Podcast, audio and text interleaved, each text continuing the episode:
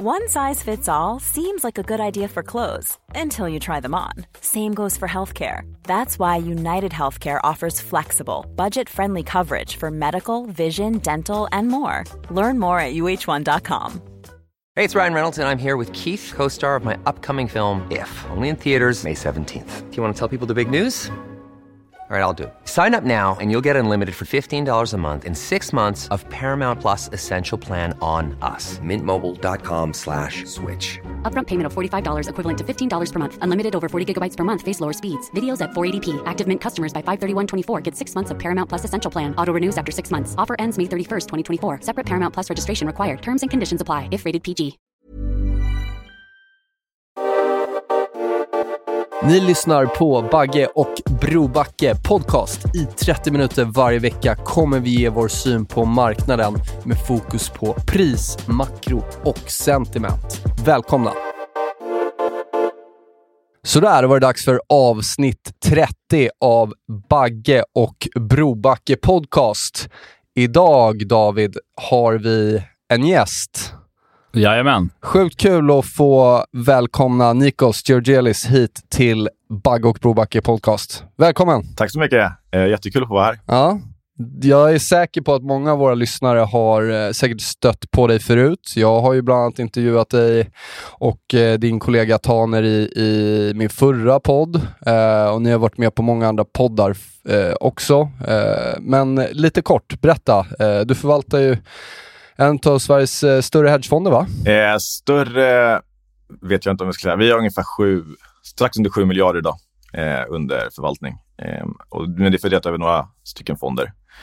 Men vi är ett team som kör allihopa, så vi är tre förvaltare. Jag, Taner, Anders som grundade firman. Atlant fonder, eller hur? Atlant Fonder, Yes. det stämmer. Eh, och där har jag jobbat i fem år. Fem år. Eh, och så kör vi. Vi är tre förvaltare, så vi tycker inte om att liksom säga att någon är bättre eller mer på det här, utan alla förvaltare liksom är liksom med i all förvaltning. Men Tane kommer ju mer från en eh, kreditbakgrund och jag kommer från en derivatbakgrund. Jag jobbade som market maker innan. Eh, så våra fonder handlar ju väldigt mycket, ska man säga, vi kör fixed income, vi kör derivat, vi älskar derivat. Kan vi göra derivat så gör vi derivat eh, på allt. Ehm, så vi gör derivat inom alla liksom, asset classes som vi kan. Eh, det är väldigt sällan som vi tycker det finns en trade som ser attraktivare ut att göra med något annat än derivat. Så Superspännande. Och det är ju faktiskt bara, man, vi snackade lite innan sändningen här, men det, det låter ganska likt hur eh, du kör David med din kollega. Ja, absolut. Det får man verkligen säga. Det blir jättespännande avsnitt. Om vi tar eh, bara lite, lite kort då, innan vi, vi kommer in på lite mer aktuella ämnen så tänker jag vi vill alltid ha en recap av veckan. Så vi kan väl börja lite. Det har ändå hänt en del. Ja, exakt. Det, det, det som var efter förra veckan, eh, onsdags, det var ju den här inflationssiffran eh, eh, efter vi spelade in på, på, på förmiddagen där, som satte fart på grejerna. Vi satt ju och snackade tioåringen, liksom, Visst. började leta ner mot jag satt ju och 1,40. byxade på mig där med Ja, tioåringen och bonden och ville se en kraftig... Eh, Ja. eh, att räntorna skulle börja gå upp. Och det gjorde de igen ju. Ja, visst. Vi hade från en 41 till en 63 står vi på nu. va? Det är en ordentlig rörelse på en vecka. Det får man verkligen säga. Så att, eh, Eh, inflationen är klart över förväntan. Eh, tioåringen drog en ordentlig fart. Eh, vi hade även då en ordentlig dollarförstärkning på det här, så att dollarindex bröt ju också upp. Eh, Guld starkt. Ja, verkligen. Verkligen. Kom ner lite igår, men har ju haft ett par riktigt starka dagar. Nej, så det, det, har varit, och det har varit bra tryck generellt. Eh, börserna ja, globalt. Faktum är att även Eh, Kina så har också faktiskt trummat på riktigt bra här de sista dagarna. Då. Um, och um, gällande Kina så hade ju president Xi och Biden ett uh, Teamsmöte i måndags var det va? Tre timmars. De satt och diskuterade politiken fram och tillbaka och eh, verkar be- beskrivas som ett bra möte. Så att den närliggande liksom, politiska risken mellan de här två supernationerna ser ut att ha liksom, bedarrat eh, lite grann i alla fall. Eh, vilket också förmodligen, ska jag tro, har hjälpt eh, risksentimentet. I alla fall så hade det väl kunnat blivit åt det negativa om mötet hade skurit sig helt och hållet. Då. Ehm, och ehm, annars så har eh, Fed, och där rycker nomineringen av nästa Fed-chef allt närmre. Eh, vissa källor menar att det redan är klart, men det är inget som är kommunicerat än. Men det väntas komma i alla fall under november. Och, Vad, är, vad, är, vad finns det för motsatt åsikter där då? Är det, för jag läste någonstans att, eh, att Powell skulle bli, klar, eh, bli kvar. De tyckte det var självklart. Ja, han är ju fortfarande liksom, eh, leder ju alltså oddsen, så att säga. Jag tror han ligger på 60 60 procent och Brainard har kommit upp på 40. Men det är fortfarande liksom, det, den är ju... Powells odds de sista månaderna har ju fallit och Brainards har gått upp. Och Brainards har gått upp mer nu sista uh, veckan. Då, så att, vad uh, finns det för marknadsimplikationer där då, beroende på vem som blir vald? Vad, vad, ja, vad säger alltså, marknaden innan? Eh, det, det som är, det är väl att Brainard väntas ju vara lite, kanske ännu mer liksom, duvaktig och eh, kanske inte normalisera liksom, balansräkning och penningpolitik på samma sätt, i samma takt då, som, som Powell, hans gameplan är eh, framöver. Då. Eh, så att lite mjukare ton där. Då. Och eh, I så fall, skulle han nomineras, det kan, skulle kunna komma egentligen vilken dag som helst, men förmodligen kanske innan Thanksgiving, i alla fall 25 november. Um, så um, det man kan tänka i så fall, det är att du får en, en, liksom en, en ganska bra bid i, i, i, i bondmarknaden, så att du har långräntor ner. Då.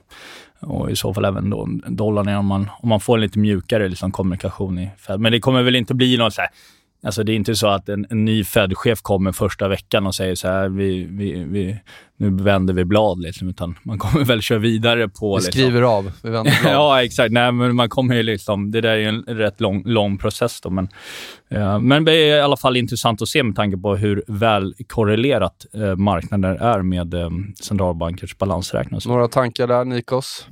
Något ni tittar på, något ni funderar kring? Eller är det brus?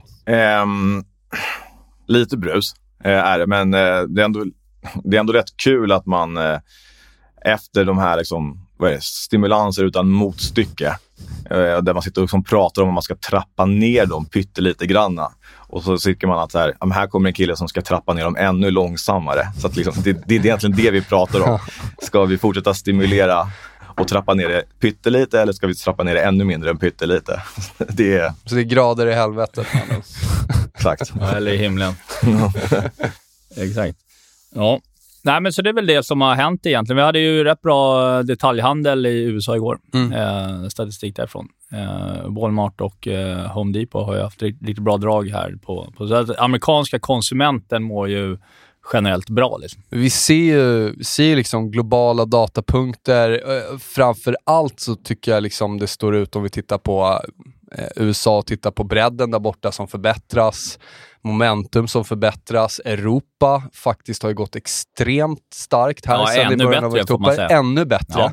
Ja. Eh, eh, liksom DAX bryter upp på, på nya all time highs här. Den är väl upp en eh, 10 egentligen sen, sen, eh, sen andra veckan i oktober där. Mm.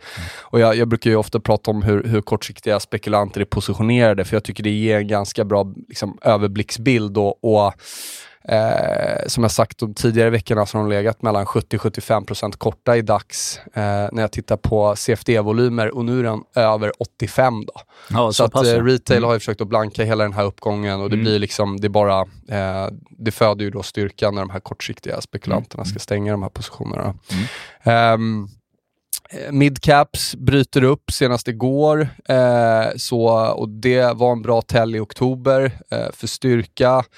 Eh, du kan ju se att de egentligen, eh, det, det mesta har hållit ihop bra. Det som är, tycker jag ser lite oroande ut, det är väl egentligen eh, bankerna XLF mm. eh, handlas mer i, i sidled och med tanke på den ränteuppgången som Exakt, ändå skände. Ha varit, ja. för, för, för, vi nämnde ju det att de stod emot bra här när räntorna var ner, mm. men vi fick ju inte alls en push upp nu när eh, tioåringen började liksom eh, började gå upp igen då. Nej. Så att det där är väl av, av det jag äger så tycker jag väl att, för det har ju varit en tidigare otrolig vinnare, så då är ju frågan, är det andra saker som ska börja dra nu. Mm. Eh, titta på, jag tycker fortfarande solenergi eh, ser väldigt, väldigt bra ut. Du har många av de här Eh, eller egentligen brett i grön energi har förbättrrat ordentligt mm. faktiskt. Mm. Eh, och det har ju liksom catchat upp lite på, på den bruna energin. Då. Eh, vad har vi mer? Vi har eh, något som jag tycker ser eh, starkt ut också, det är ju transports. De är ju mm. på väg att göra ett nytt all time high nu. Uh, och det är ju ofta inte som en sektor som gör nya högsta i liksom en, en kommande krasch. Då.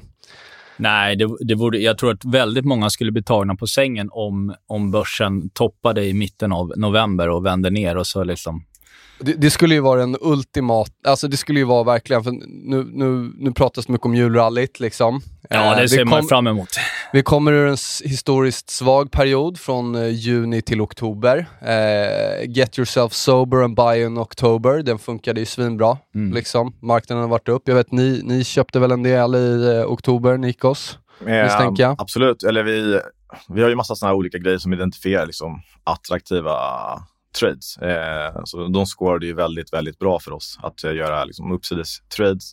Eh, däremot gjorde vi nog mindre än vad vi skulle ha gjort. Vi hade en, vi har många ben i våra fonder, så vi har haft eh, en hel del liksom, onoterat som ska noteras. Vi har haft lite så här garantigrejer. Vi har gjort, vi har haft ganska mycket grejer som skulle bli väldigt bra så länge marknaden inte packade ihop. Så där höll vi liksom i, i, i tillbaka lite, eh, vilket var synd när det skårade så bra. Liksom. Men eh, absolut, J Jätteintressant.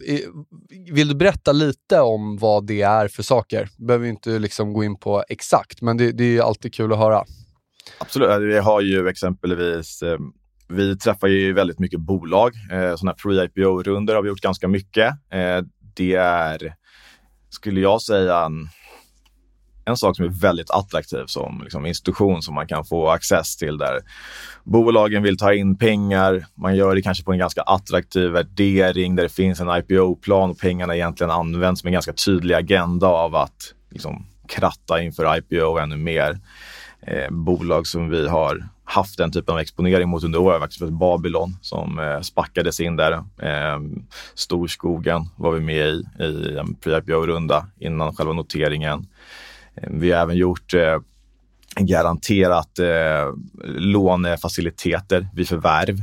Eh, exempelvis den här eh, Nordax köp av Norwegian Finance. Eh, så behöver de då snabba pengar som man har liksom kanske de vill inte att budet ska läcka ut. Så det, det är sådana grejer som man kan få. Man, man, får ett, man får ett call på natten efter börsen har stängt och så har man någon timme på sig att svara.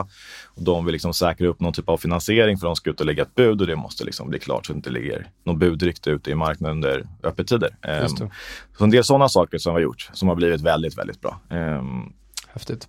När ni uttryckte den då, när ni ville ta lite mer risk här i oktober eh, och du säger det, ni gör gärna det via derivat. Hur, eh, hur gick ni tillväga då? Är det är det calls ni köper eller vad, hur tänker man? Ja, det är calls. Ja. Eh, mycket calls, calls-spreadar. Ju kortare, ju kortare tid som är kvar på dem så kör vi mycket spreadar. Och varför vill man göra det?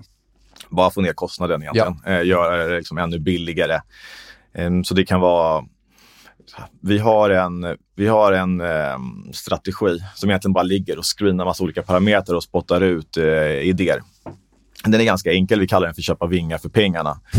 eh, och, Bra namn. Eh, ja, det gillar jag. Mm. Och eh, den letar egentligen eh, trades, eh, både upp och ner, eh, som den spottar ur sig, som kan betala liksom, 10x på ganska små, så man ska skjuta in ganska små investeringar i det. det just nu så ger den faktiskt utslag som åt båda håll. Intressant. Mm. och det är egentligen först nu som volatiliteten har kommit liksom blivit så låg att du egentligen kan handla åt båda håll. Mm, ja, exakt. Eh, den fungerar egentligen så att, om jag säger att du får en trend, mm. som du har haft en trend nu, S&P har ju gått som en raket. Eh, så får du en topp som stannar av lite. Det som och det var de här första dagarnas, eller de här första två röda dagarna som kom efter den här långa trenden? Exakt, så det ja. som egentligen modellen säger, ja. det är ju att eh Säg att du har fått en uppgång på eh, S&P, vad är det nu, 7-8 procent som har gått ganska snabbt. Då säger modellen att om du kan fånga halva den rörelsen på lika lång tid som uppgången har varit via typ en put, putspread, så då ska du ligga någonstans på en 4% i rekyl och kan få 10x på den. Eh, då ska du köpa. Eh, och det får du just nu. Du kan, ha, du kan handla massa weeklies där, så du kan kolla på den kanske 30 november lösen i, på S&P optionerna mm. Så kan du göra en sån. Så det säger jag att man ska göra. Samtidigt säger den också, vi ligger inte långt från liksom all time high. Sen säger också att om all time high bryts ska du lägga på en call spread på uppsidan. Så egentligen så säger den att du, du ska lägga på båda sakerna. Idén till hela den här putsbredden om man ska gå tillbaka till den. Är ja. det liksom, då ställer ni typ en 90 eh, putt, 10% ner, eller är det liksom tajtare och sen köper den äter money putt, eller liksom hur? Nej, nej, vi köper kanske, säg att vi då säger att vi vill ha att om, om det kommer en 4% i nedgång, mm. så kanske vi ställer den 4 mm. ner. Mm. Och sen så köper vi eh, så köper vi en annan putt så högt upp som vi kommer. Men, men, men säg att säg att eh, intervallet däremellan är 50 liksom, Mm, punkter. Då får den kosta max 5. Så du får liksom 10x på, på investerat kapital. Det är då som den säger att här, nu är det värt att handla. Och idén till hela strategin kommer från att rörelse föder rörelse. Och eh, optionsmarknaden säger ju alltid att eh, om, om S&P står i 4800 så säger de att det mest troliga om en månad är att det står i 4800. Men om du har haft en 8 i uppgång, då säger vi att ja, men det kanske inte är det mest troliga. Mest troliga är kanske att vi står längre ner eller någonting. Så, att- så det är där som vi säger att de här liksom, vingarna blir väldigt attraktivt prissätta i, i marknaden med rörelser.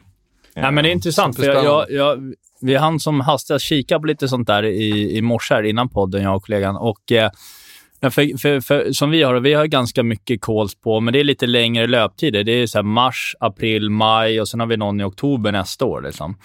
Och jag, både jag och kollegan är väl inne på, eller framförallt jag, liksom att vi ändå ska ha nu efter lösen på fredag. Det kan bli så en, två lite skakare veckor. Det skulle kunna sätta sig så här 3 Det vore inte alls konstigt. Men det är nu det ska hända. Liksom. Eh, och vi var lite så här, ska man in och pilla i de här långa opparna, eh, callsen, ska man liksom dra ner size på dem, även fast vi tror att börsen ska högre? Ska man betala bort i spreadar? Och det kanske är vettigare att göra någon sån lite mer kortsiktigt, typ två veckors liksom putt-historia. då. Ja, Bara liksom... så, så jobbar vi ofta liksom, när vi Mm. har längre positioner. Just nu så skulle jag säga anledningen till att vi inte gör den här eh, putt, nu kanske vi kommer göra det ändå, man sitter ju och kollar på det här. Så, Mm, så mm. Anledningen till att vi kanske inte skulle göra det idag är att ehm, vi känner oss kanske lite... Vi vill in liksom. Vi vill, vi vill in och få optioner på någon attraktiv nivå inför någon kanske stundande julenisse i december. Och då vill vi gärna ha den... Felet som man har gjort ofta i julenissen, det att köpa decemberoptioner. Så man ska gärna in i eh, januari, Mm, februari. ja, tycker Nej, vi. alltså, det där är ju ett misstag. Folk tror att julrallyt börjar tidigt. Det brukar ju vara i slutet verkligen av december. Liksom. Ja, exakt. Du- det, eller det är ju så enligt historiken i alla fall. Så man ska minst in i, liksom, januari, februari tycker Men handlar ni standardiserade liksom, eh, Yes. lösendagar? Yeah, ja, Alltså tredje fredagen? Yes, oftast. Ja. Men, eller, eller weekly-optionerna kan ja. vi liksom också handla. Men, men oftast bara vanliga standardoptionerna ja. gör vi. Um, Hur tänker man där då? Varför gör man... Eh, jag vet att ni gör väl mer ju... OTC-grejer va? Ja, precis. Sen kanske vi lägger expiry på dagen ändå. Ja. Men i, i, som härom veckan när det kom ner ändå, var jag ändå ner i... Förra veckan var det ner 2 på S&P eller 1,5. Då köpte vi lite grann en eh, 102 2,5 kola, alltså 2,5 procent upp, med lösen 28 december. Okej. Okay. För att liksom bara liksom vara med i den här... Liksom. Så hinner likvid och allting gå innan nyår, så man får in det i bokföring och så där, så blir det lite snyggt också innan. men, men, men, men gör, gör, ni det på liksom S&P också? Ja. Handlar eh, OTC och egna liksom, eh, slutdagar och sådär? Ja, precis. Um, Okej. Okay. Blir det dyrare, eller? Misstänker jag än standardiserat. Jag vet nej. Det tror jag inte. Nej, Nej. det är så likvid marknad så Ja. det blir nog inte jättestor skillnad alls. Ehm, för oss är det väl mer... Ibland kan vi handla ganska mycket. Det är Ja, rätt ni har ju skönt ganska och mycket som ska in då, då såklart. det, det är skönt att som, kunna ha handla med, vi handlar med flera motparter också. Mm. Så, och sen kanske det händer någonting mitt på natten och Ja. så kanske man inte får tag på... Alla har ju sin täckning liksom hela dagarna, men det, tar, Mm. det är lite knepigare att göra en sån här. Och sen så behöver man ju ett ristavtal och lite såna här grejer med motparten. Eh, så det är, det är ganska mycket smidigare, eh, tycker vi, bara med de, Mm. med de listade, för oss i alla fall. Ska vi komma över och prata lite marknadsläge då? Det är ändå kul. Ja. Eh, vi vet ju hur Buggy är positionerad. Du har ju dina, eh, eller ni har ju era optioner, era calls som ni rider. Mm. Eh, ni har eh, tagit ner lite risk här, successivt va?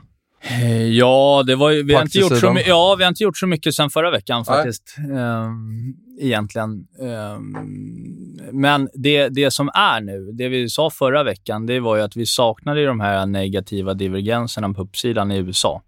Och det har vi nu. Vi sa ju att vi skulle komma tillbaka upp och ta ner eller ett och ny, högre högsta på S&P i mitten av den här veckan. Och det har vi ju nu. Så jag tycker liksom, ska det, ska det någon gång kommande. Liksom. Det, det är här och nu egentligen. Typ möjligtvis efter lösen. Då. Men det, det är här det ska skaka lite. Liksom.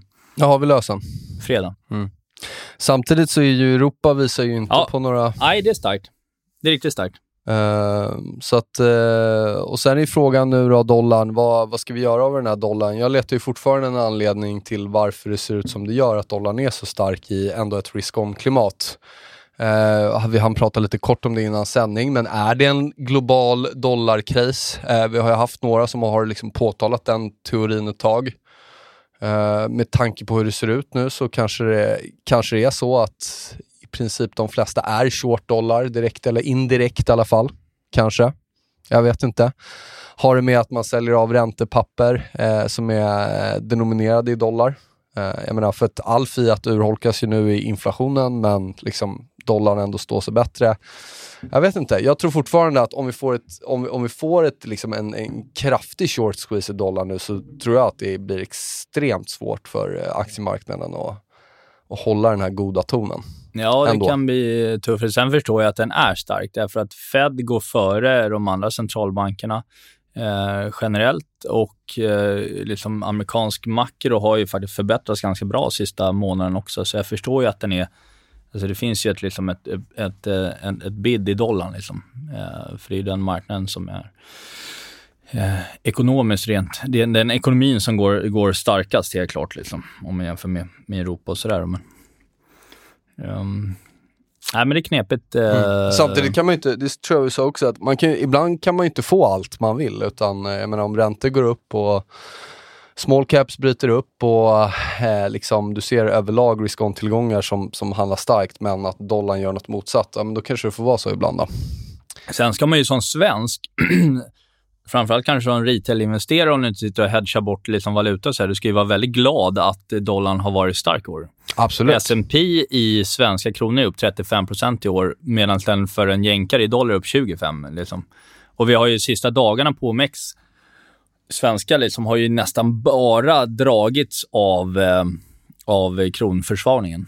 Därför att i OMX i dollar som jag satt och kollade på igår kväll, det, det är ju liksom eh, kollar du på svenska, alltså SM, eh, OMXSB, breda Stockholmsbörsen i dollar, det har ju inte brytit upp än. Det är kvar i samma trading range som vi har varit hela året. Mm. Liksom, vilket är en väldig skillnad mot att titta på den i SEK.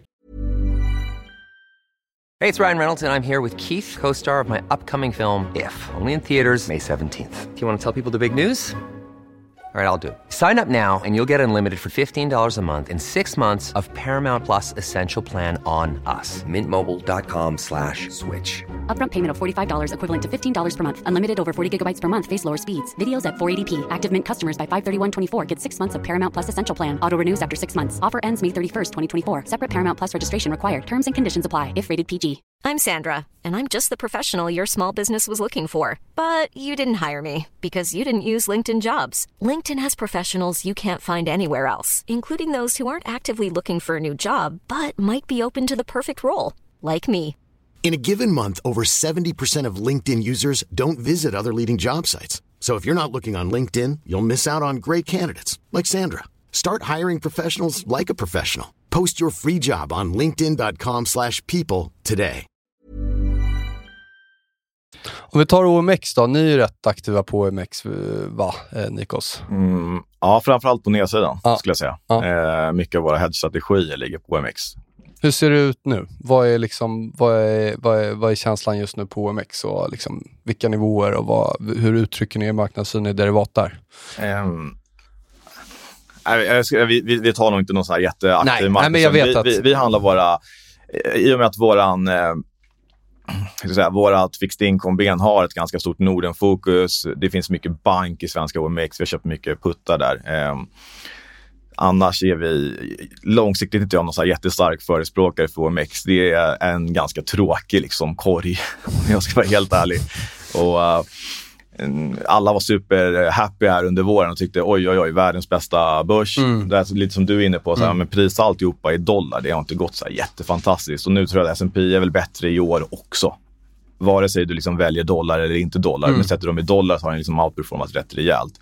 Och det är ju alltså, det är världens 500 bäst största bolag vid varje given tidpunkt kontra 30 stycken eh, ganska trötta är väl kanske elakt att säga. Liksom. Men... jo, men, jo, men också så här, men vadå, du, du, du har ju ändå styrka, du har ju styrka i Europa och Sverige ledde den styrkan. Eh, var ganska liksom, tidiga. Eh, och sen har vi sett typ så här, Italien, Frankrike och andra grejer som har catchat upp på slutet.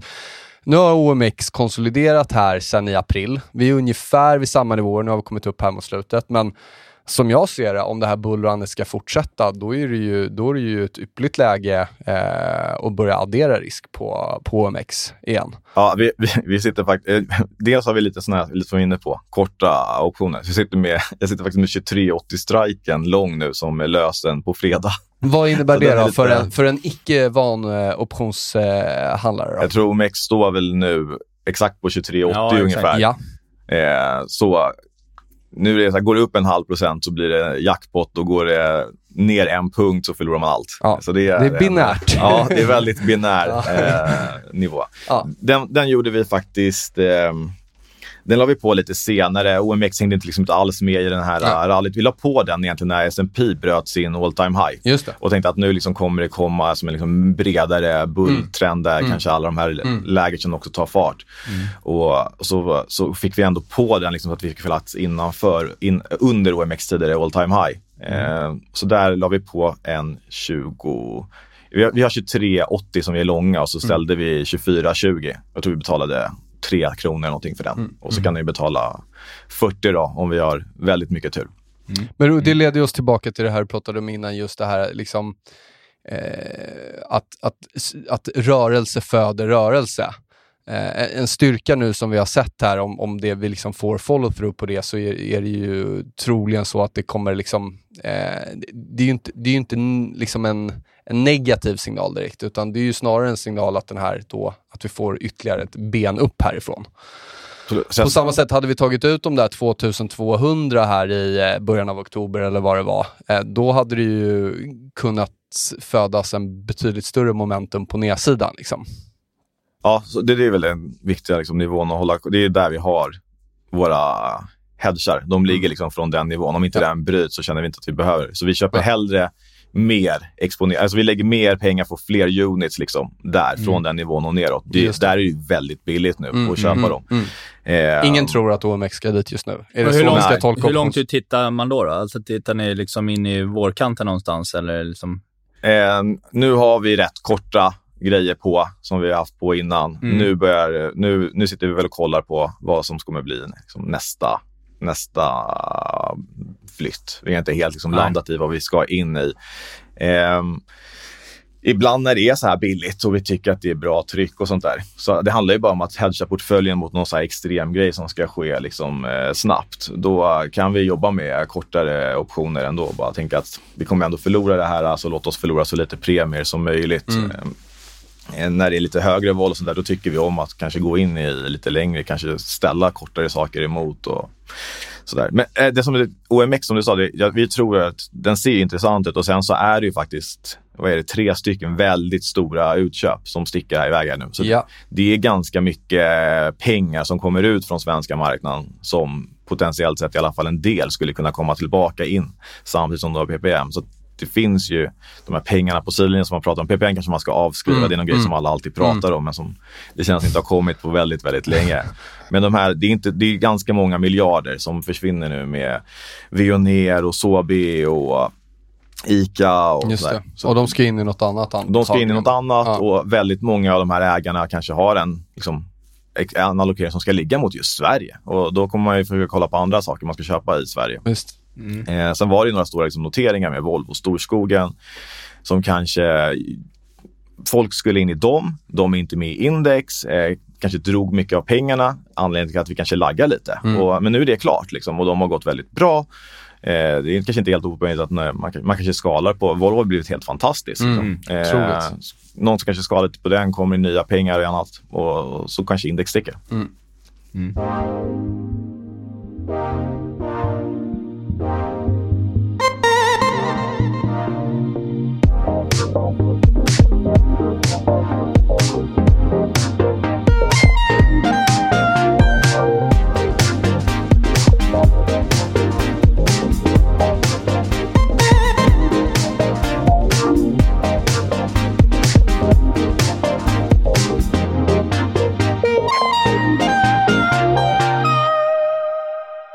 Du, vi är, när vi ändå är inne på derivat så kan vi väl, eh, vi kan väl hoppa över lite på det här, eh, allt prat kring eh, squeezar och gamma-squeezar. Och, eh, David, du körde ju en ganska ordentlig genomgång förra veckan. Ja. Jag tänker att nu har vi ju Ska liksom... jag dra en, den igen? Nej, men nu Nej. har vi en, eh, liksom, verkligen en expert här så kan vi liksom gå ännu mer på djupet tänker jag i, i, i de resonemangen. Eh, lite. Vad, vad, om vi först börjar Mm. då, vad är din syn på hela den här gamma-squeeze snacket? Ehm, jag, läste din, jag läste din krönika. Ja, eh, kul. David. Ja, tyckte det var eh, bra. Du ursäktade dig lite i, i podden att du hade lite... Jag tycker du förklarade det väldigt bra. Och, ehm, nog svårt att förklara det enklare för att försöka få gemene man Ja, man måste förstå ju förenkla vad som lite. händer. Ja, precis. Eh, en sak som jag tror eh, många missar med de här gamla squeezen, det är att folk tror ju att det kanske sitter massa market makers som blir rökta i det här. Så är det ju inte. Eh, sakerna kan ju trenda och alla kan ju, du kan tjäna massa pengar som har köpt optionen och market makern kan tjäna massa pengar också så länge det här liksom trendar tillräckligt långsamt liksom, intradag. Så, så, så länge det inte har jättestora gaps i trenden, då, kan ju, då, då, då vinner ju han också. De som, de som blir Mm. rökta inom situationstecken, det är ju de som blankar och går emot det här. Exakt. Kortsiktiga eh, directional bets liksom. Exakt. Kort. Ja, det såg vi mycket i memes också i vintras, Ja. liksom GameStop och AMC. Och... Precis. Så hur bara man, man, man, man, man eh, mer bara så här, som jag tänker att gemene man tänker här, nu, nu, liksom, nu tvingar vi market makers att nu. köpa. Ja, ja.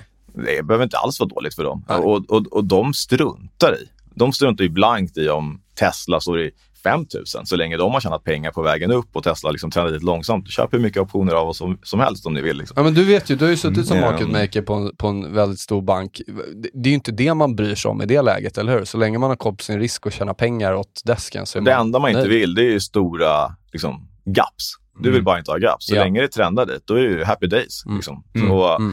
Om man kollar eh, vol- alltså Tesla nu då. Det är ju Mm. världens mest handlade optioner. Mm. Volatiliteten där är ju svinhög. Brutalt bra trading eh, klimat antar jag. Ja, exakt. Ja. Mm. Eh, så varje dag som...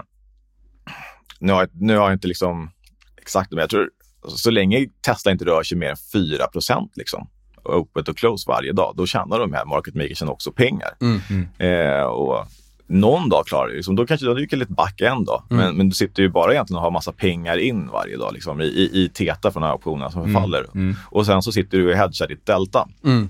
Eh, så att de behöver inte nödvändigtvis liksom vara...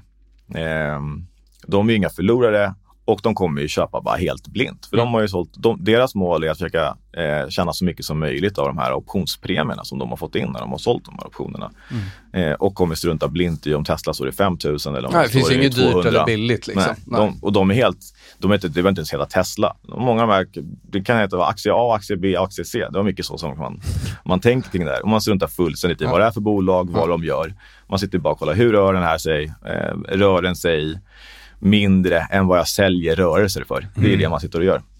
Och sen när du har, sitter du på en, en stor desk så har du ju en ganska bred eh, liksom, optionsbok också. Exakt. Så det är liksom, det kanske är skillnad om man hade suttit som, ja men jag, jag har liksom, vi, vi, vi har en institut, vi, köp, vi, ställer, vi säljer bara optioner i Tesla liksom. Då kanske man blir mer sårbar. Eh, men det är klart, sitter man liksom, sitter du i, som en stor eh, bank eh, i Norden eller i, i, i New York eller för den delen så har du en ganska bred palett liksom. Samtidigt så vet jag att du har suttit på fel sida som market maker när det har gappat sådär.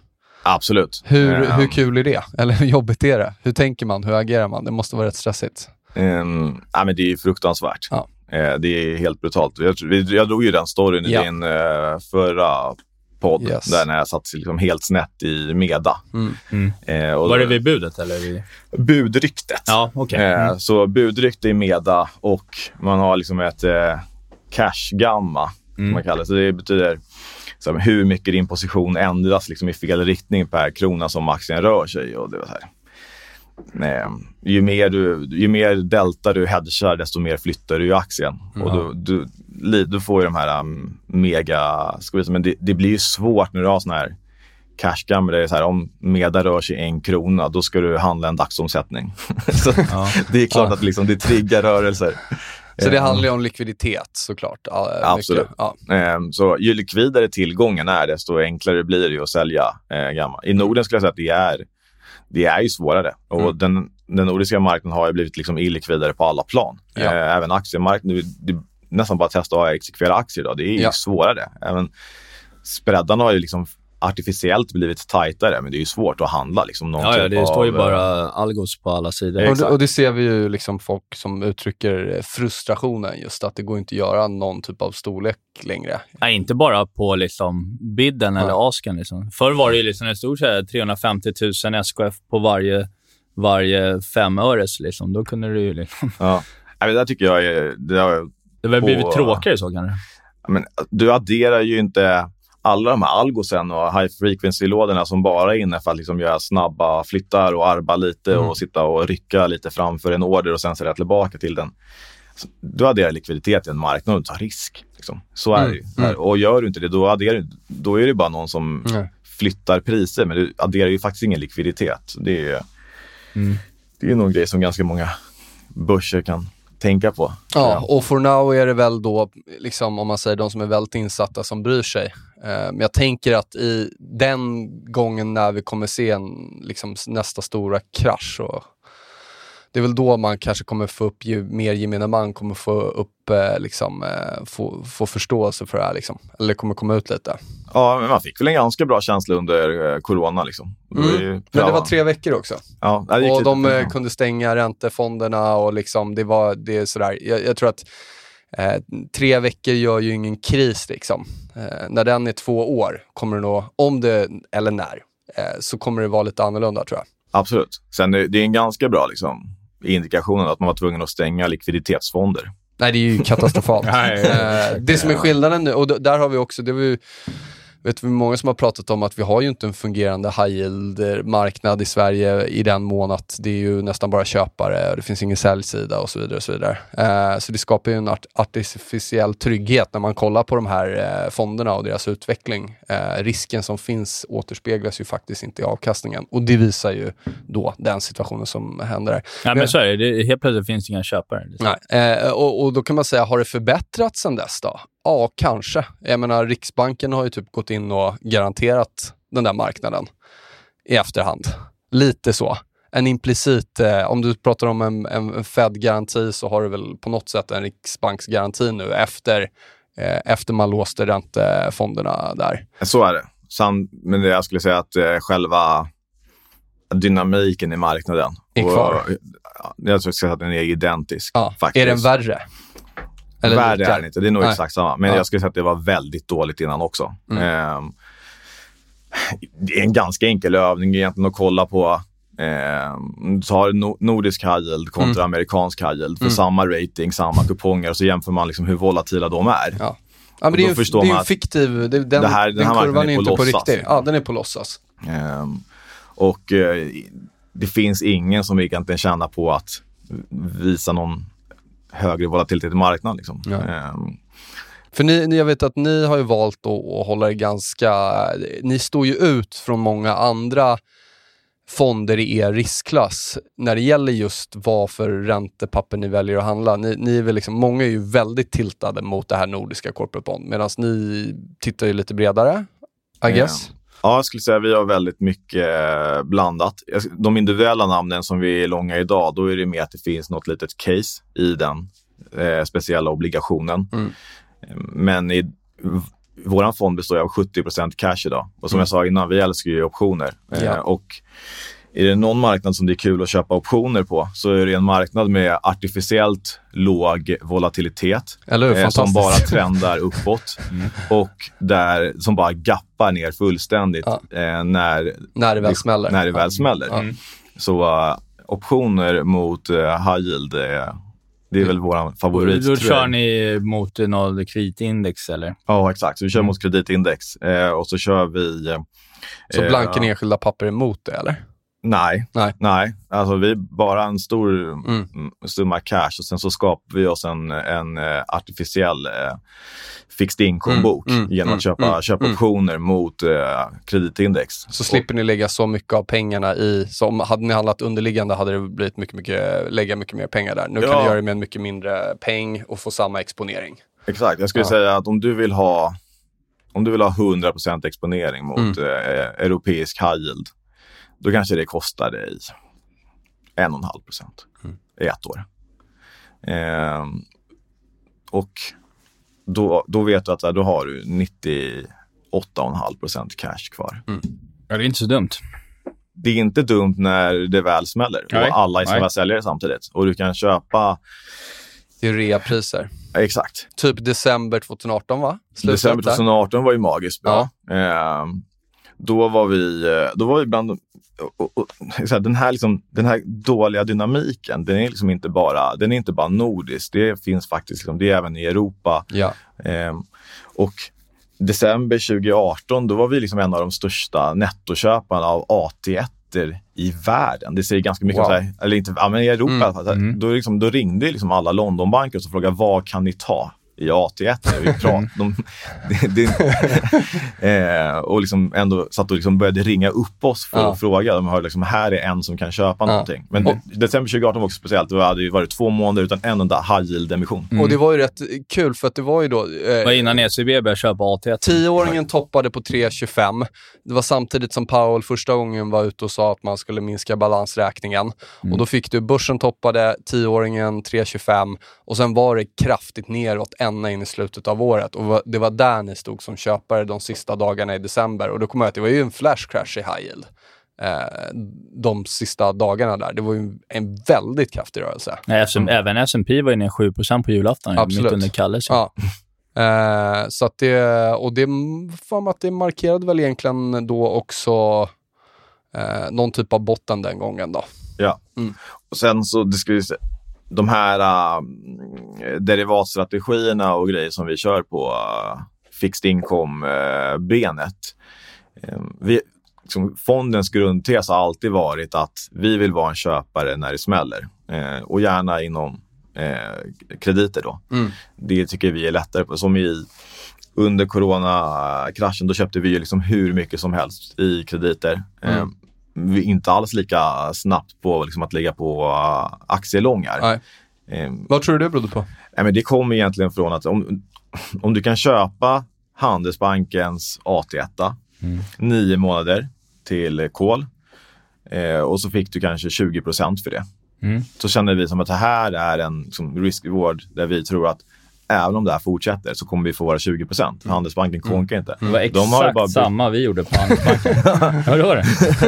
De har egentligen bara byggt upp, de har hur mycket cash som helst. Ja. De kommer skjuta på utdelningen. Ja. Så det finns liksom, de är överkapitaliserade Ja. in absurdum. De kommer inte strunta i att kolla AT1. Eh, men vi vet, vi vet inte vad som händer med aktiemarknaden. Nej. Vi har ingen aning om vad Nej. som händer Nej, det med kan den vara här 50 grejen. ner. Vi kanske ja. blir, eh, det kanske blir en depression. Nu Ja. blev det inte det. Det kom liksom centralbankstimulanser eh, Ja. som var helt absurda. Ja. Men vi var ju på väg in i en depression. Eh, Absolut. men du hade förmodligen gjort 20% avkastning på Handelsbankens AT1 oavsett. Mm. Och det är det som vi tycker är så himla behagligt med att lägga på risk i det benet. För att du har den här pull to par-effekten. Just det. Så länge, de inte, så länge de finns kvar några månader senare så får du ju pengarna. Så, Nej, men vi, hade, vi gjorde ju en sån här uh, eh, Eh, mindre, mindre emission som hade handlats, mindre bolag också i och för sig, men som hade handlats då på liksom, ja, runt hundringen innan, innan eh, coronan. Och så ringde en av bankerna, liksom, eh, säljare här, så bara, senaste printen var 52. Då var den då redan ner, halverad. Och kollegan bara, nej den där vill vi inte ha, men jag kan, jag, du kan visa in mig på 30, liksom, ytterligare liksom 40% ner. Och så bara, ja, så tog det en minut, så bara, du är klar där. Så bara, kanon liksom. Och sen så, så minskade ner den i, i, vid nyår. Alltså, det är, vad är det då? Det är nio månader senare på 98 igen. Liksom.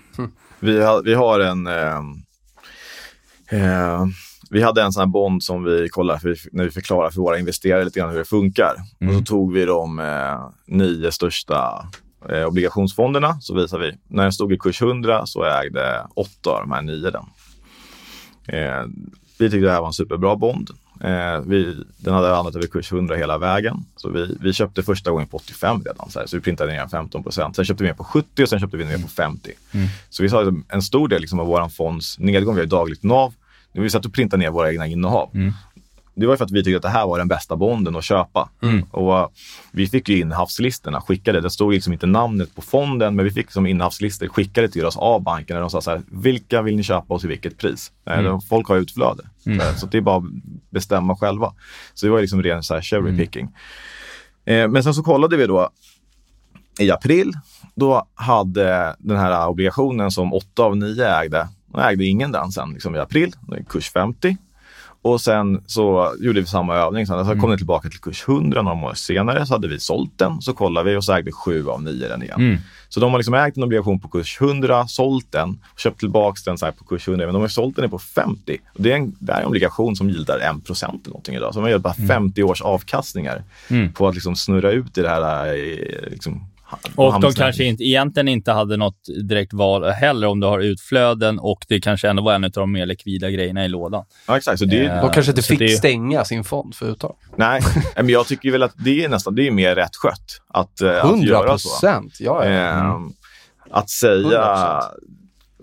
De som stängde säger ju att så här, priserna var fel i marknaden. Ja, men det är ju sånt ganska- jävla skitsnack. De har ju inte gnällt på fel priser i tio år av bullmarknad i en fiktiv eh, kurva. Liksom. Så ska de gnälla på det. Ja. Nej, men kolla på, Sveriges Warren Buffett. Liksom. om man kollar på Pinsamt. amerikansk high yield och hur många miljarders miljarder som omsattes där, 30-40 procent ner. Mm. Då blir det väldigt konstigt att hävda att svenska bolag med samma rating är felprisade när de är ner 15-20. Ehm, Mm.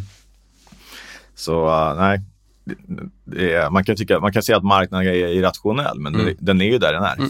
Nej, men då är det väl Mm. utmärkt att spela. Då får man väl då, if you can't beat them, join them, som ni gör då, då spela då eh, uppsidan eh, i den marknaden via derivat och sen så när det väl blir riktigt blodigt, då är man inne som stor köpare. Ja, och du får ju de här lägena som när du... Om du tar ett eh, europeiskt liksom, high yield-index, så där i maj, juni, så hade du ändå en running yield som var tvåsiffrig Mm. på de här indexen. Och eh, som jag sa, de här optionerna kostar ungefär 1,5 procent per år. Så det, Det är ju nästan arbitrage.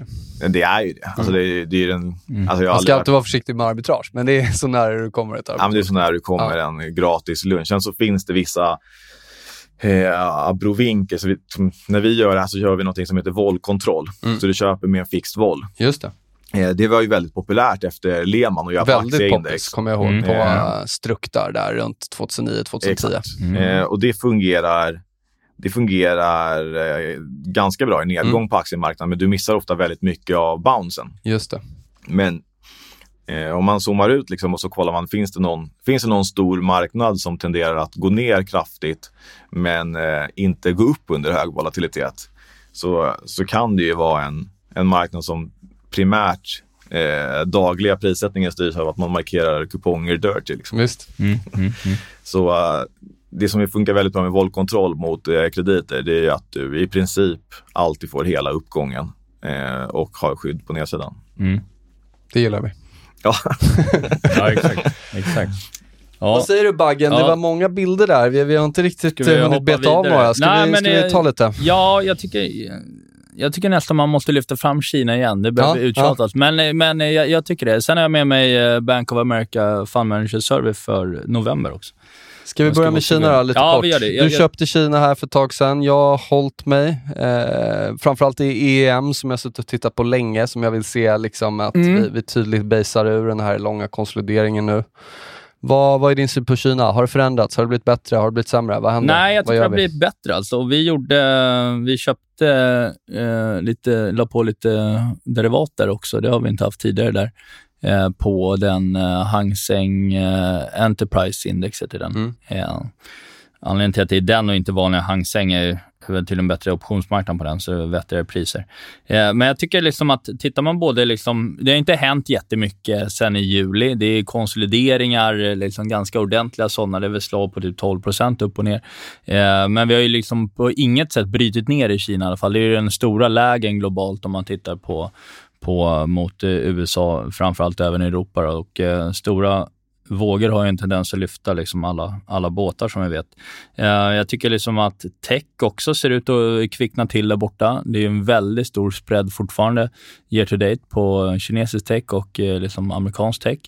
Ehm, och många av bolagen där borta är ju liksom kanske också har ganska bra tillväxtutsikter framöver. Det är en ganska stor liksom, befolkning som är väl tre gånger amerikansk befolkning i alla fall. Då. Ehm, och det jag sprang på som jag också tycker är lite, lite intressant, eh, det är ju, ja, värderingen har vi pratat om, den är ju låg liksom. det, är ju inte, det kan man liksom inte lite komma ifrån eh, och har ju sina skäl. Eh, folk har ju sålt eh, Kina hela året, mer eller mindre, sen topparna i februari. Eh, Medan liksom vinsterna på, på samma sätt har inte alls packat ihop så som, som, som aktiemarknaden. Då. Så vi är nere på, på lägsta liksom range and low, low end, liksom, om vi ser till de senaste årens eh, värdering i, i Kina. Vilket, och det kan man lägga in, alltså, det, tycker jag, det har jag också följt det historiska mönstret. Jag vet att jag postade någonting där i somras när det började stöka till mm. om Kina, just att de gångerna det har hänt sedan 1987, när vi har sett klara diskrepanser mellan USA och Kina, då har det nästan alltid fortsatt. Eller det har, varje gång har det fortsatt. jag tror det var fyra, fyra datapunkter vi hade att kolla på, men då hade det fortsatt egentligen under hela året. Och det är ju så det har spelat ut ja. nu också, då, att USA har gått upp fast Kina har fortsatt att vara Exakt. var stökigt. Men då är ju frågan om, om vi har lyckats eh, liksom klara av de här två, tre fyra ytterligare månaderna av. Eh, så ja, att det, där ska det. börja. För någon, någon, någon gång så ska de ju börja gå tillsammans. Ja. Det är svårt att se att vi får 15-20% till ner i Kina. Nej, så länge vi, resten håller upp? Ja, det, det, har jag svårt att se, Nej, även om dollarn är stark. Och tittar vi på, på liksom de liksom, eh, tajtare penningpolitiken som har varit i Kina, det har ju varit en 10-11 månader nu. Men det som har hänt nu sista månaden, eh, framförallt då, det är ju att det är något mindre tajt. Alltså, så deltat är ju ändå till det positiva. Um, inte så att man liksom inte tajtar, men man tajtar lite mindre, vilket bör vara liksom stödjande för, för, för, för börsen där borta generellt. Som sagt, väldigt, väldigt underägt eh, generellt i, i Kina. Vi har inte varit så här underägt sen eh, i, i slutet av 2016. Eh, både vad gäller eh, liksom long only-fonder och, eh, och eh, hedgefonder. Så att, eh, men sen så sticker ju då, om man tittar på Fund Manager Survey från november, jag kan ju dra generellt från var, hur den ser ut också, men där är vad, då frågar då vilka, vilka tror ni kommer gå bäst, vilken marknad går bäst under 2022? Och då är då EM Equities klart eh, den bästa. Liksom. Ja, Nummer vi... två är då S&P eh, trean är bitcoin. Då. Um, mm, ja, men om man ska säga någonting mer om den. Ni kommer ihåg hur de såg ut i oktober? Det var ju den mest, mest bäsade på uh, typ uh, 14 månader. Ju. Det ja. var ju väldigt höga kassanivåer. Folk var ju riktigt uh, bearish. Uh, det var, kassa var på 4,7, um, vilket är liksom högt. Uh, nu är den nere på 4,4, så det är inte ens så här. Det är ingen liksom inte hänt jättemycket egentligen, då, men man har minskat ner kassorna eh, lite grann. Då. Ehm, och däremot så har man då tagit eh, största övervikten på amerikanska aktier sedan eh, augusti 2013. Så det är USA som kapitalet så att säga har, har flödat in. Um, Trots att Europa går starkare? Ja, det är intressant. Ja, mm. ja exakt. Um, så att um, Nej, den är ändå, den är ändå uh, Bit, intressant. Bitcoin är intressant med tanke på att jag, jag tycker, det har, det har ju sett faktiskt jävligt bra ut i bitcoin ända fram tills egentligen Uh, ja, men när den, den gjorde ett nytt all time high här nu, men framförallt, och så kom det ner under den nivån, så det var ju så halvbra. Men det, framförallt tycker jag när man prisar emot S&P 500 så har den gjort en, liksom en, en perfekt vändning i den mm. relationen. Mm. Så att uh, uh, nu är frågan om, om jag tror ju snarare kanske att det blir en situation där bitcoin hämtar lite kraft och, eh, eller det är det vi har sett nu i alla fall, att, att S&P försöker bryta upp mot nya högsta. Men det är klart att eh, har du både på en absolut och en relativ basis eh, viktiga toppar mm. där säljare kommer in kraftigt, eh, ja, det ska man ju ha i, i beaktning, helt klart. Sen så, jag tänkte på det vi pratade om härom, härom veckan med liksom, ja, att många hedgefonder, räntekillar sprängde bort sig mycket under oktober när man bettade på brantare yieldkurvor och så vidare, så gick det åt andra hållet och flackade ut. Eh, det var ju väldigt många som eh, under exempelvis sommaren, då var det ju 70, över 70 procent av de eh, tillfrågade som trodde att yieldkurvan skulle branta. Mm, mm. Nu, senaste nu då, i november, nu är det bara 9% kvar mm. eh, som tror det. Men de, är, de har gått belly up de andra. Ja, exakt. Typ. Perfekt, och det är väl därför räntorna det, ska fortsätta upp nu då? Ja, mm. alltså det, då, det, då finns det ju, men är det bara 9% kvar, men folk var uppenbarligen ganska exponerade för mm. om man såg mm. hur många som brände sig också. Då. Så att det, det finns väl ett, eh, sen är det väl inte givet att, att det måste bli så, men det finns väl ett, en, en större liksom, grogrund för att vi skulle kunna se branta kurvor igen här. Alltså, jag, jag, tycker, om jag bara kollar på tioåringen snabbt, 3% Vi kan vara där innan året är slut. Ja, men då måste man tänka på uh, kurvan och då måste man också ha beaktning vad man tror om de korta delen. Så är det. Så är det. Um, och det har ju mycket med att göra med hur vad man tror om inflationen, om den är övergående eller inte. Mm. Då. Um. Samtidigt så tror jag liksom att ett, ett snabbt race upp mot 3% det tror jag då kan vi hamna i en situation där vi var hösten eh, 2018. Att det går lite väl, väl snabbt och framförallt att det är där uppe den stora 40-åriga nedåtgående räntetrenden avgörs för mig, runt 3% Ja, och så har du då en direktavkastning på amerikanska börsen på 1,5 och kan du få liksom 3% av amerikanska staten.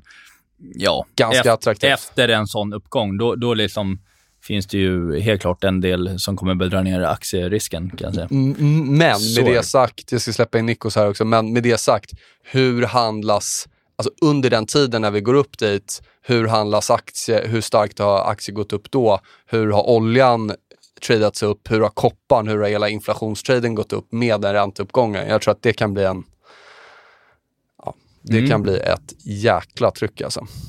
Ja, det blir kul att se om vi kommer upp på de här gamla topparna. Vi var uppe på 1,73 eller något va? I somras på mm. tioåringen.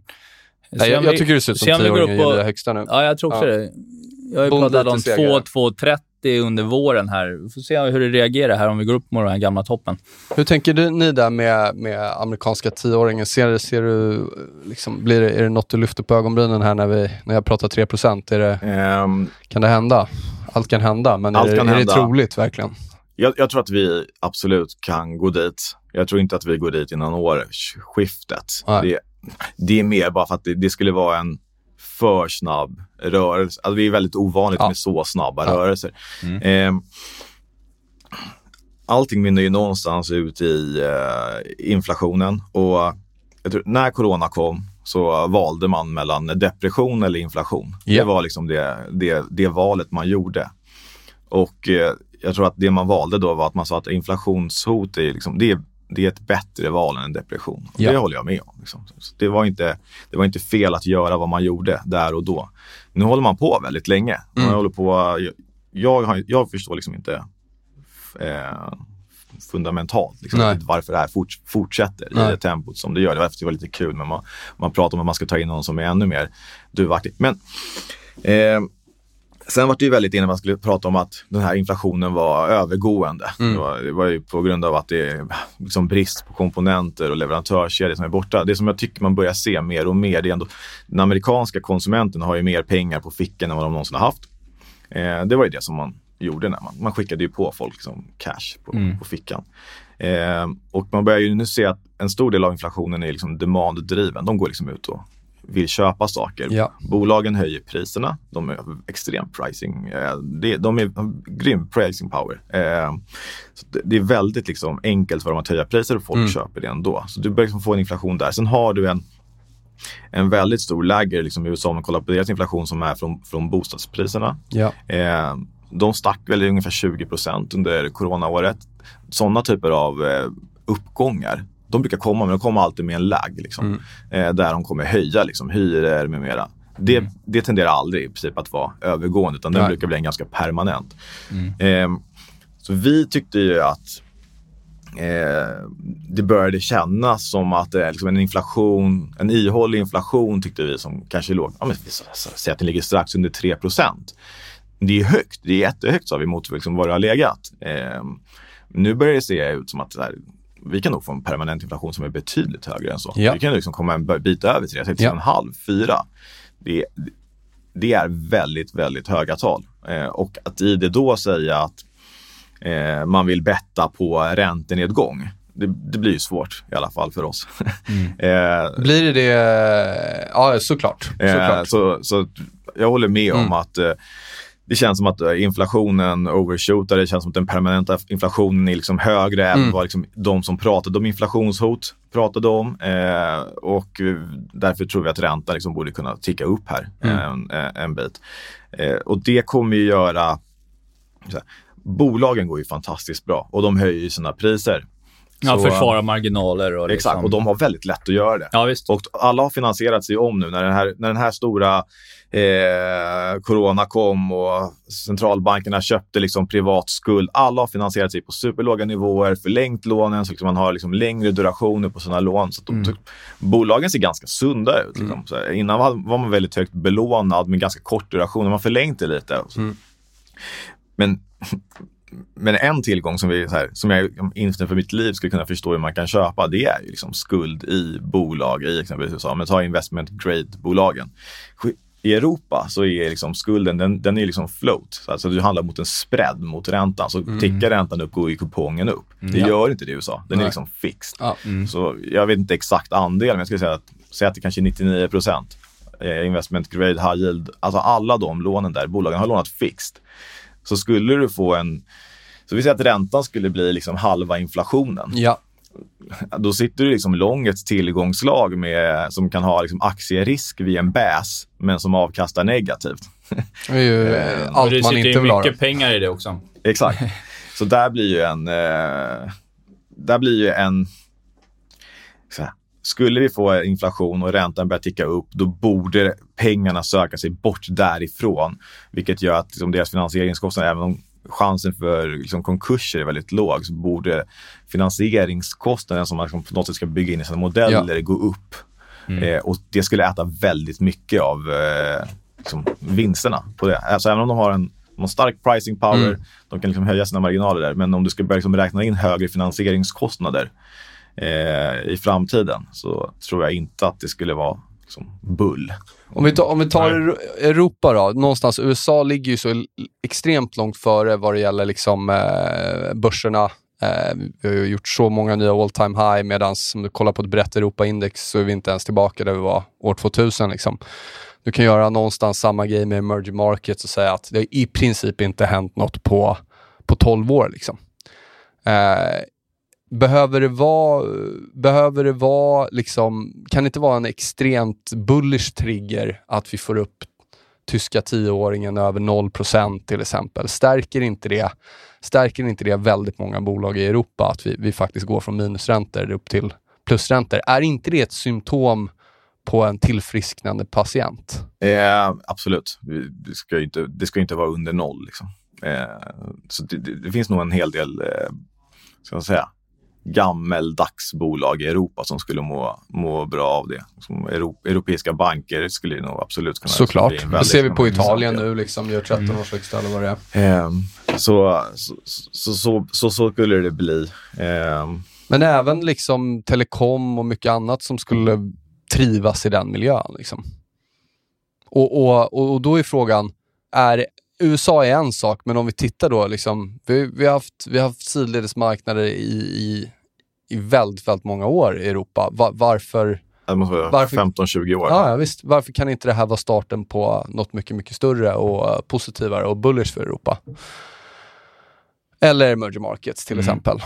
Jag på emerging markets-temat. Jag har Mm. kollat på en sak som är ganska Ja, intressant vi där. slä, släppte, släppte vi inte in dig på Kina nästan? Fick du säga någonting? Eh, Ja, man kommer nu. Jag kommer nu. kommer nu. Jag kommer nu. Bättre sent än aldrig. Eh, det, är inte, det är inte så här Kina-specifikt, men man kollar, eh, om man kollar på sådana här globala index. Ja. Så USA har ju växt sin liksom del av market cap väldigt mycket och är väl en liksom bit över 50 idag, procent. Som är liksom Och det är fyra aktier. bolag där som står för mycket. Men en ganska intressant grej där är ju att eh, de, de free float justerar ju de här market capsen. Så om man bara kollar på liksom, faktisk market, och, och till stor del kommer det från exempelvis emerging markets, det är ganska dålig free float i många av de bolagen. Det går inte riktigt att handla aktier i dem, så de får en väldigt låg vikt. Så det var någon som kollade på det här eh, bara utifrån bolagens liksom, storlek. Och då skulle egentligen den amerikanska vikten, den skulle kanske sjunka med ungefär 14 procent i de här indexen om man skulle göra den justeringen. Men det är intressant det här med emerging markets, om man skulle göra om de här beräkningarna hur man ska vikta dem. Då skulle, då skulle hela emerging markets allokeringen skulle dubblas. Eh, så det finns en... Eh, eh, så här, jag är ingen så här emerging markets eh, jag kollar inte så här jättemycket på uh, Kina så här taktiskt och så här, men, men här är någonting som vi verkligen eh, kikar på. För skulle det börja komma att man räknar på de här uh, liksom, eh, vikterna på ett Ja. annat sätt och liksom justerar om det, då skulle det komma automatiska Passiva flöden. flödena skulle bli brutala in i Exakt, så. Ja. folk, alltså globala fonder skulle behöva dubbla sina emerging markets allokeringar bara för att ha kvar liksom vikten i att ligga som index. Det finns Eh, inte tillräckligt mycket aktier då. Exakt. eh, så, så det är en, en, en intressant grej att, att kika på. Att USA är väldigt inflaterat bara av en eh, teknisk grej där Visst. man liksom ska free float justera vikterna. Eh, så, så där finns det en potentiell eh, rolig liksom, eh, trade på lång sikt, någon sån här mega omviktningsgrej. Ja, men det tror jag. För att jag lyssnade på, på um, Dr. Burkhardt på Credit Suisse. Det var väl innan coronan i och för sig. Då, för, eh, men, men just på, på Kinas vikt i liksom MSCI World, som är typ 5 eller vad den är nu. Och han, han menar ju på, liksom, givet liksom tillväxten i, i Kina kontra liksom världen i stort, för även, även om liksom Kinas BNP liksom har skruvats ner så växer den ju fortfarande mycket starkare än, än, än, än världen i stort eh, ändå. Eh, och han var inne på att på 15 år, nu är det här typ alltså två år sedan, eh, gamla uppgifter i hjärnan, så det får ta med en nypa salt, men typ på 15 år så skulle man gå från 5% vikt upp till 10 och sen upp till eh, 15 liksom igen. Eh. Så det är väl, det behöver inte vara fel i alla fall för dotterns långsiktiga sparande. Liksom. Sen vi som sitter och, och kollar på, på skärmen varje dag, liksom, det blir lite längre puckar. Men...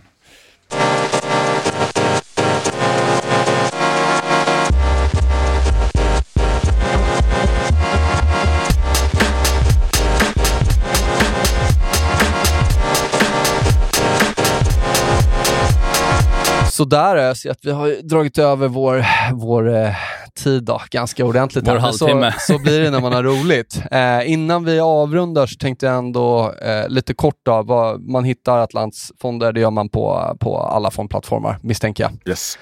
Eh, men också lite kul, du, ni kör ju en egen eh, podd.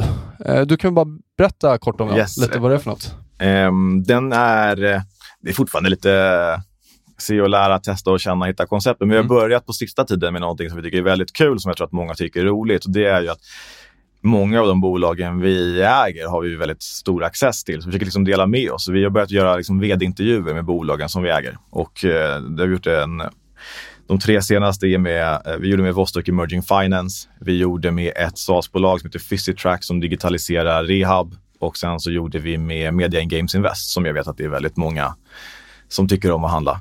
Eh, Och då, ja, de, de är väldigt roliga. Då sitter vi bara Kul. egentligen och tjatar med vdn i en timme och försöker eh, förklara, ja, dela med oss. Liksom. Vad, vad hittar man då? Den hittar man på, eh, jag tror att enda stället den inte finns på är Spotify. Och vad heter podden? Eh, Atlantpodden. Atlantpodden. Perfekt. Perfekt. Bra namn. Kolla in det. Eh, magiskt Nikos, fan vad kul att du ville komma förbi. Jävligt Jättebra. Eh, och vi lär få möjlighet att, att göra det här någon annan gång också. Ja, det var superkul att vara med. Ja, Tack så grymt. mycket. Tack så mycket. Tack för att ni Bra. har lyssnat. Ses nästa vecka. Kör hårt, tänk på risken. Ha det bra Bagge. Ja, detsamma. Ja, ta det detsamma. lugnt. Tja, ja, vi hörs. Tja.